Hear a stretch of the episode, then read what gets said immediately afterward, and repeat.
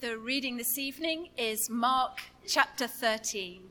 As Jesus was leaving the temple, one of his disciples said to him, Look, teacher, what massive stones, what magnificent buildings.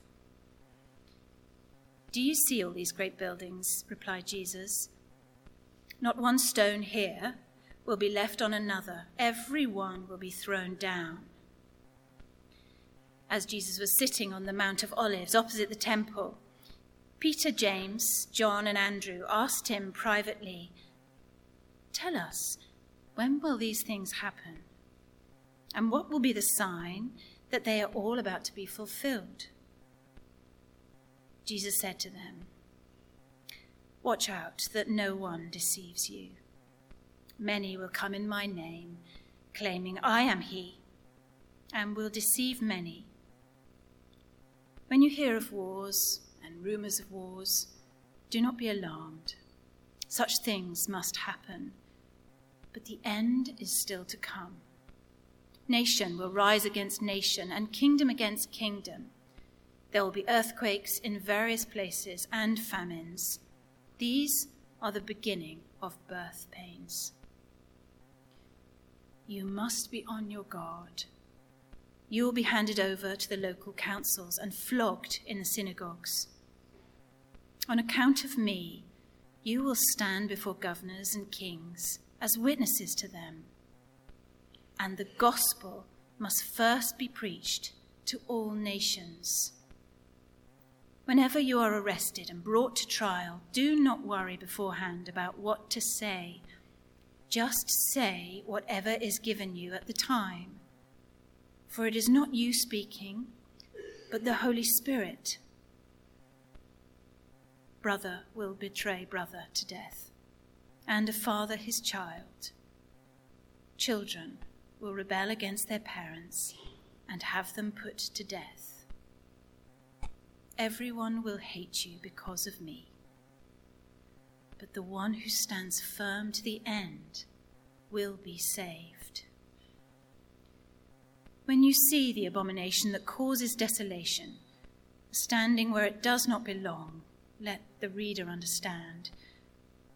Then let those who are in Judea flee to the mountains. Let no one on the housetop go down or enter the house to take anything out. Let no one in the field go back to get their cloak. How dreadful it will be in those days for pregnant women and nursing mothers. Pray that this will not take place in winter, because those will be days of distress unequaled from the beginning, when God created the world, until now, and never will be equaled again. If the Lord had not cut short those days, no one would survive.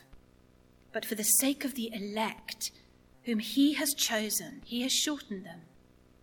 At that time, if anyone says to you, Look, here is the Messiah, or Look, here he is.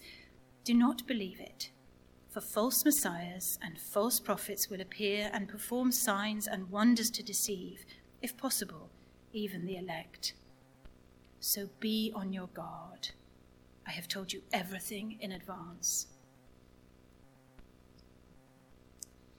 But in those days following that distress, the sun will be darkened, and the moon will not give its light the stars will fall from the sky, and the heavenly bodies will be shaken. At that time, people will see the Son of Man coming in clouds with great power and glory, and he will send his angels and gather his elect from the four winds, from the ends of the earth to the ends of the heavens. Now learn this lesson from the fig tree. As soon as its twigs get tender and its leaves come out, you know that summer is near. Even so, when you see these things happening, you know that it is near, right at the door. Truly, I tell you, this generation will certainly not pass away until all these things have happened. Heaven and earth will pass away, but my words will never pass away. But about that day or hour, no one knows, not even the angels in heaven, nor the Son, but only the Father.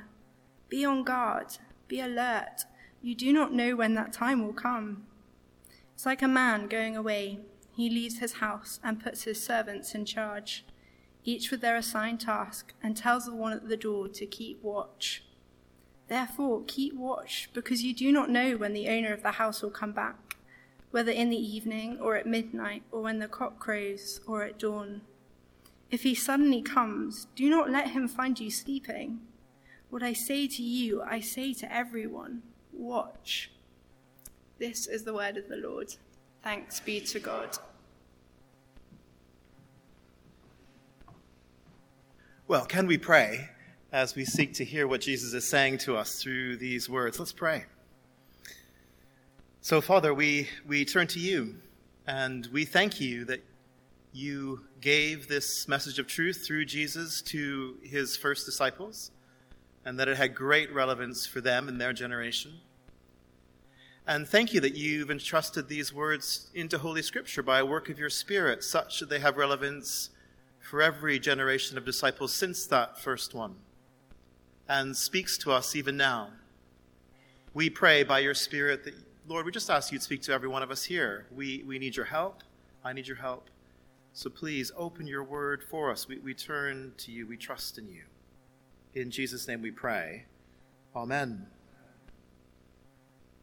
Well, one of the fondest memories I have of being a young boy growing up in, uh, in Canada was the chance to skate on bodies of water that had become frozen in the winter. Uh, sometimes it was a river, sometimes it was a lake, sometimes it was a pond. One time it was even my back garden, which my dad had flooded with a garden hose so that we could skate uh, in the back garden. And the neighbors, of course, weren't too impressed with the hockey pucks hitting the, the fence, uh, but love those memories. And one in particular stands out when our my grandfather, who was in uh, Manitoba at the heart of uh, Canada, took us on some skidoos, uh, some snowmobiles, down to a pond which had become frozen. We brought our skates. We went out on the ice uh, together, having a great time. He got a fire going off to the side. And at one point, while he was out somewhere off on the ice, maybe clearing it further away, the snow away, unbeknownst to us, he crashed through the ice and into the chilly water. And unbeknownst to us, he somehow got himself out, uh, rode his skidoo back to his farm, got changed, and come back, and we were none the wiser. But here was a situation where he felt everything was firm and secure, and he was very used to doing this and wouldn't dream that anything would happen, and all of a sudden everything gave way, and he crashed through and felt the chill of that water surround him, feared likely that it would swallow him up. Thankfully, that it didn't. Here, as we turn to Mark chapter 13, uh, Jesus' disciples are just leaving the temple with him. And one of them points to this magnificent uh, building, uh, Herod's, uh, Herod the Great's temple that had been built in Jerusalem.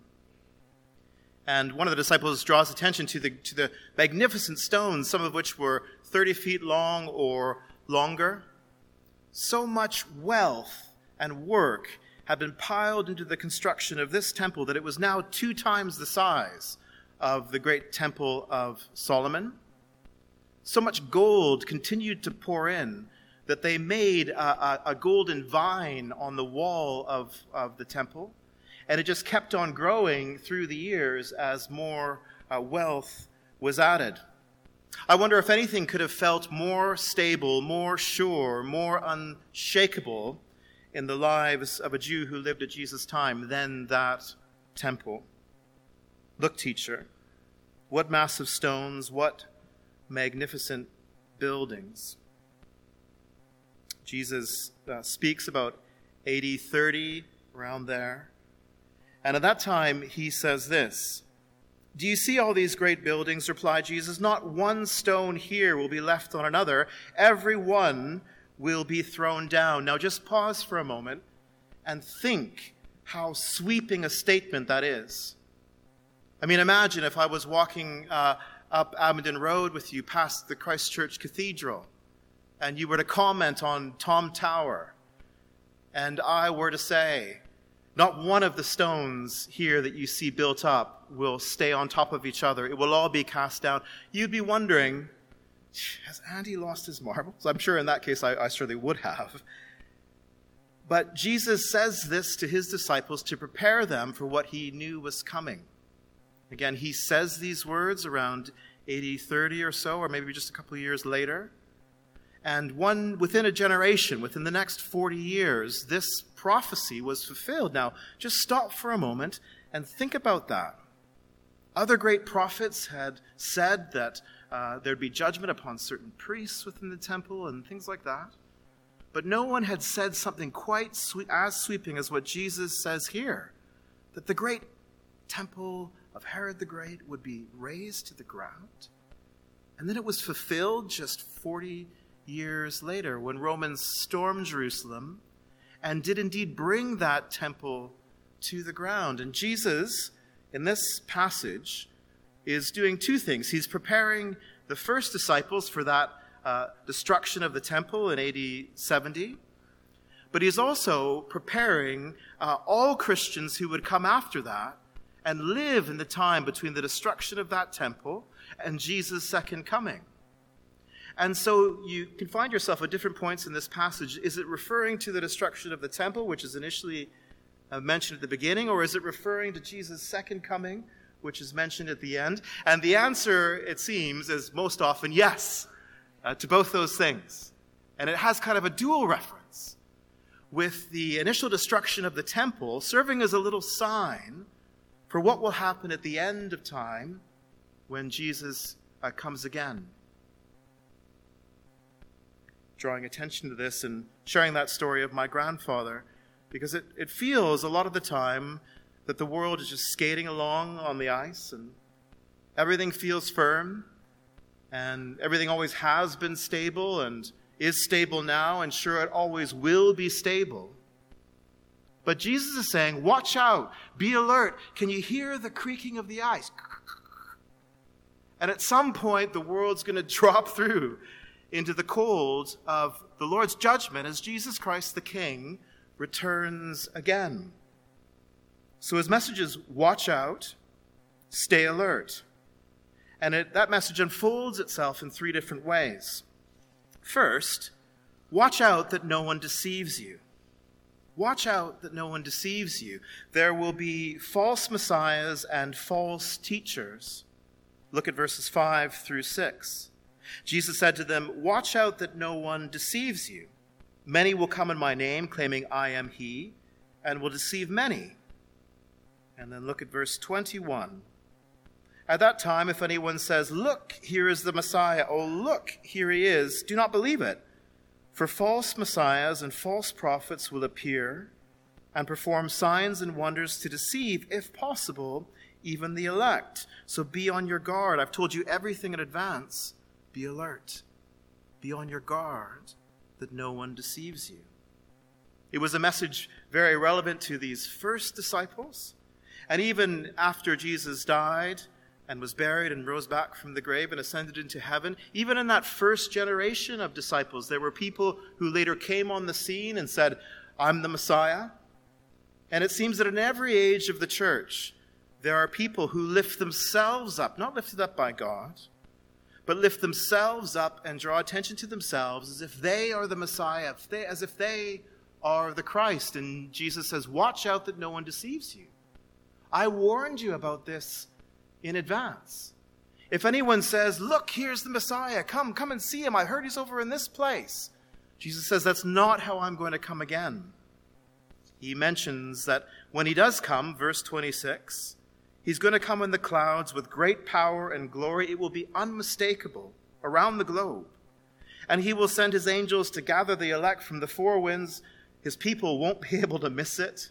And from the ends of the earth to the ends of the heavens. So we need to be vigilant on our guard that no one deceives us.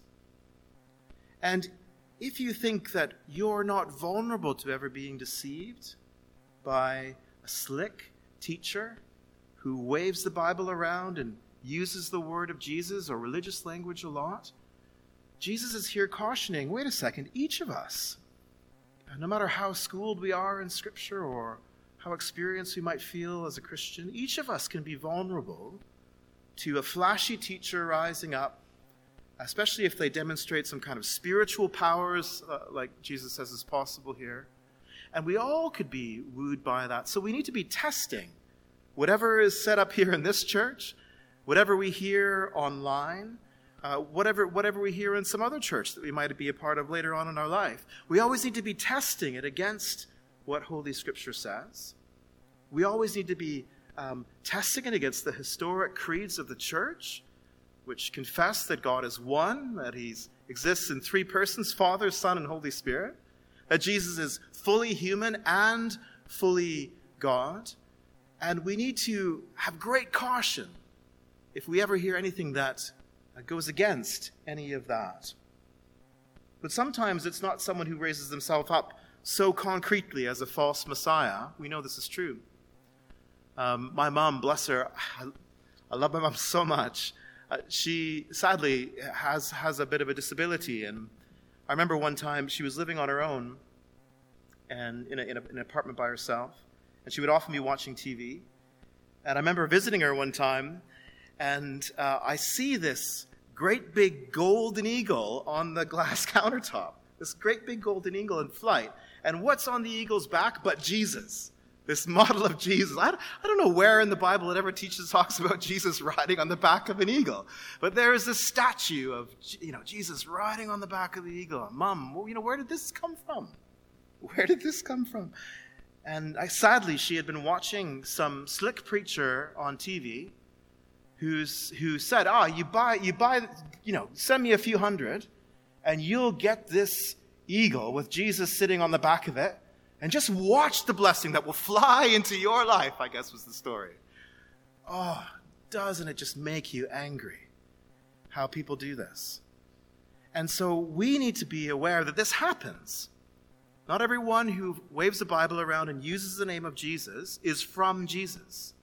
And Jesus prepared us to know this, and so we need to equip one another to expect it. Watch out that no one deceives you.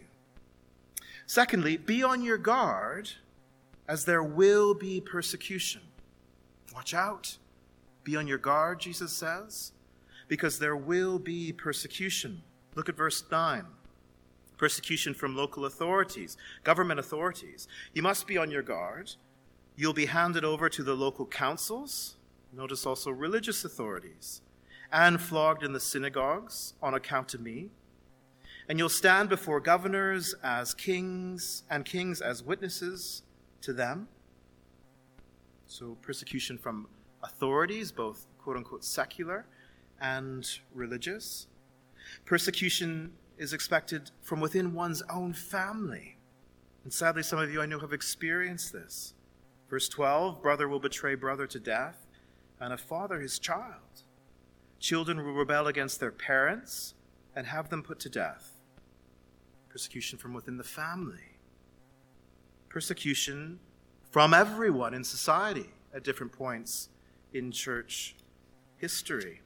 Verse 13 Everyone will hate you because of me, but the one who stands firm to the end will be saved. So be on your guard. There will be persecution.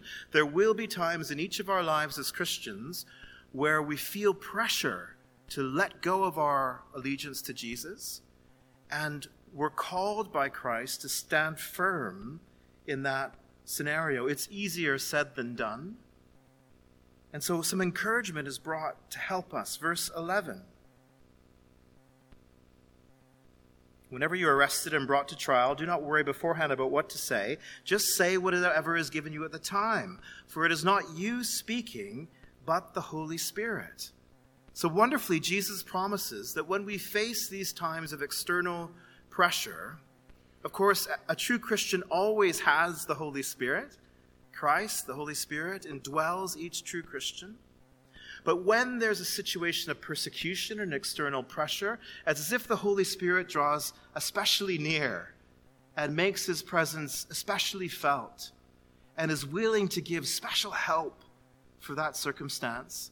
And here that help comes in the form of being given words as to what to say. Uh, so you might be fearful. Uh, what, what, what do I say when someone in my workplace what if they were to really come down hard on me? What, what would I say in that instance? Uh, what would I say if one of my family members really threatened to uh, you know, create division in the family because of my faith in Christ? What would I say? Of course, it's natural to be thinking about that and wrestling with it in our own minds. of course, that's right.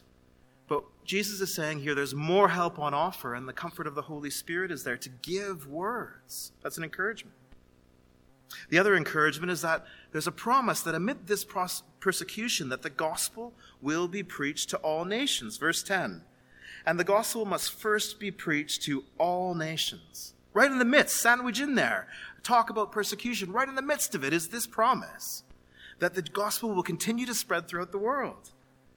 And often in church history, we've found it to be the case that when the church is under special persecution and focused pressure, that it can be at just that time that the gospel finds a new underground growth and spills out under the, under the edges of the hammer, so to speak, and impacts more and more and can't be held down. What a great encouragement. So stand your ground, be on your guard. There will be persecution.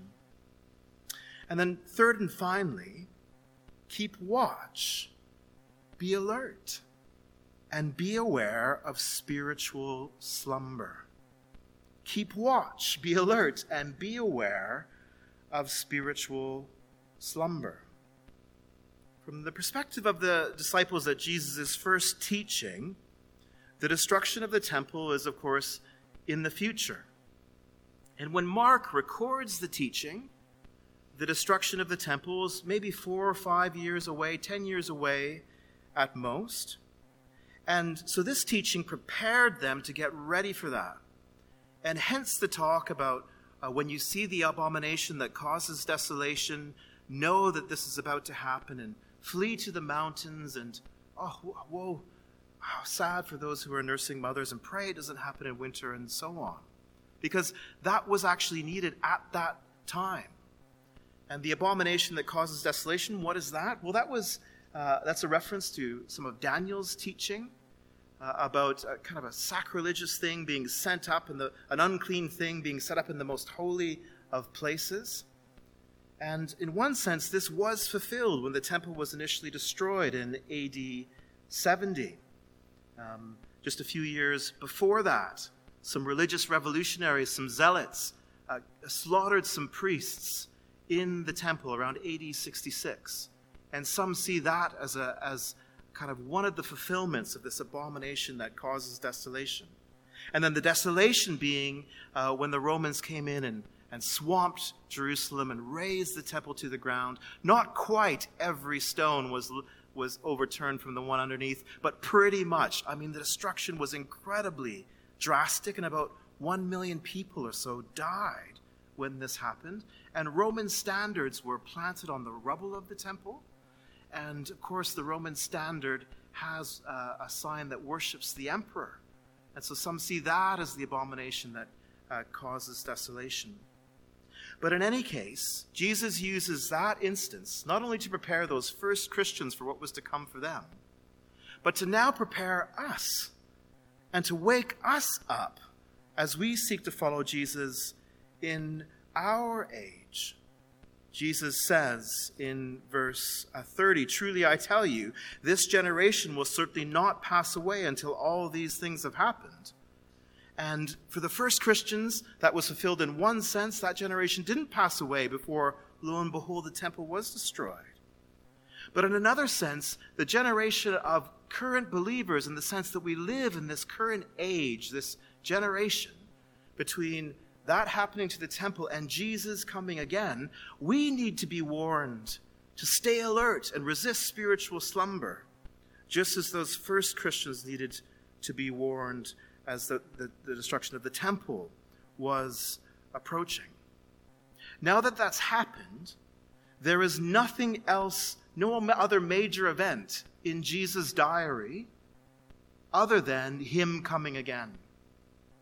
And we don't know the date or the time. Jesus himself confessed as he walked there with his disciples that he didn't know, the angels didn't know, only God the Father knows the date as to when it will happen. But he, he wants to grab us by the collar of the shirt and say, Wake up, be spiritually alert. Do you hear the creaking of the ice? I, I, I could come at any time.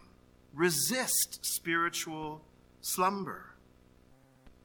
Some of you I know have been uh, students, as I've uh, been a student for a short time in, in the past. And uh, as, as, a student, you know that you have the, the due dates, right? Those, those blessed things. And, and the due dates, you know, oh, the due date, oh, it's, it's, oh, it's three months off. I've got lots of time. I'm going to go watch some Netflix. No big deal. Ah, oh, the due date's, oh, now it's two months away. Yeah. Oh, plenty of time. Oh, the due date's one month away. Maybe I should get the books from the library. Oh, the due date's three weeks away. Uh, whew, I see some other people are studying. Um, uh, well, I'm sure I'll be able to, to handle it. No big deal. Oh my goodness, the due date is next week. Oh my goodness, the due date is tomorrow, and I'm going to stay up all night and work through the. I mean, I've never done this myself personally. Yeah. Oh, how the, the number of all nighters, Lord help. But there's a danger of taking that approach to our Christian life. Ah, it's, it's a long ways away. I've got lots of time. I think it's especially a temptation when we're in our in the earlier stages of our lives, you know, in our 20s and 30s, and I, I'm mid, approaching mid 40s. I think still subject to this temptation of thinking that I have all the time in the world to really serve Christ with the whole of my life. And Jesus says, Watch out, beware of spiritual slumber. And tells this story of a person who's entrusted with this building to care for, be a steward of it. And then Jesus' second coming being like someone arriving back at the property, and we don't know what time of the day, which, which watch of the day he'll come back. And so we need to always be on watch and be vigilant. In light of his coming, we're meant to treat the time that we have as a stewardship, as a trust to use for him. I mean, honestly, how many of his, us here feel in our heart of our hearts that our days are ours? That I have these next few years of life or decades or however you, you think of it, that they're mine and I'm going to use them for the ends that I think is right. And instead, Jesus turns this all around and says, No, if you're mine, you're, you're. Your days belong to me, Jesus the King. And when I return, you're going to want to have used them in that light, as if they belong to Jesus, and asking how they could be given in, to Jesus and how they could serve, serve Jesus. I don't know if you know how long it takes to drive across Canada. Yeah, just fun fact it takes between two and a half and three weeks if you were to drive full time, uh, almost as a job, from one coast to the next. And often when I was growing up, we would do these trips from the west coast somewhere into the center of Canada where my grandparents lived, which would involve, involve driving through multiple provinces and multiple days. And I remember as a young boy vividly sitting in the back seat and uh, looking as we drove late into the day and night, watching my dad uh, drive and seeing his eyes through the rearview mirror. Have you ever sat in the back seat and made eye contact with the driver? And looking at my, my dad, and just, of course, there's those parts in the drive where everyone's raucous and the kids are fighting and the music's playing and so on. But then those parts of the drive where everything would get quiet for one hour, two, three, four, kids would fall asleep, mom would fall asleep and I'd look in the rearview mirror and I'd be watching my dad's eyes and seeing the lights of the other cars come back in the night. And as they flashed on his face, seeing in the rearview mirror this. you know? And you, you reach out and, Dad, Dad, Dad. Or if mom realizes it because there's been a big sway of the car and then back on the road, and then the elbow flies across uh, at Dad to wake him up and in a way, this passage is doing just that to each of us here. We're all tempted to nod off and think, ah, oh, I've got all the time in the world to fulfill that spiritual commitment that's been on my heart for a long time, to confess that sin that I feel I have to talk with someone about and get some help with, to reconcile that relationship that I know Jesus has wanted me to reconcile, to take the next step in that ministry that I feel He's been calling me to, or that part of the world that He's laid on my heart so clearly, and just thinking, ah, I've got time. No, watch out. Beware of deception. Watch out. Be on your guard. There will be persecution, but perhaps most of all, watch out. Beware of spiritual slumber. The king is coming again. And so if you're if you're here this evening and you wouldn't yet call yourself a Christian, wonderful that you're looking in on Jesus. Don't feel like you have all the time in the world. It's wonderful to explore. It's right to ask questions, but there's an urgency. We're out on the ice, and, and he's, he's, he is going to come. And if, you, if you're here and you do consider yourself a Christian, why would you wait any longer to respond to him and what he's asking you to do at this point in your walk with him? Why would you defer it? He's the Lord. What he asks of us is good. What he asks of us comes from a place of, of love and our flourishing. And so, would you tonight, as, as we sing our final song, respond to Jesus and say, Yes, Jesus, okay. I know what you're calling me to. I know that I can fall prey to spiritual slumber. And you're calling me to wake up. Okay, Jesus, I will. I open my eyes. Let's pray, and then Nancy Page will introduce our final song.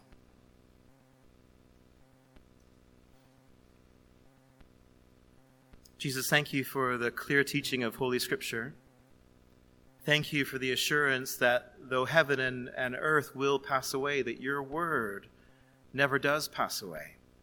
And thank you that this promise of your return is sure and thank you for your assurance that the elect, your, your people whom you've set your favor and love upon, will be, will be rescued and will be saved because of your grace and your work, and we trust you in that. Forgive us for the ways that we have fallen asleep at the wheel in our, in our uh, road with you, Lord. And please, would you help each and every one of us to respond as you would have us tonight as we've heard your word speak? We ask this in Jesus' name.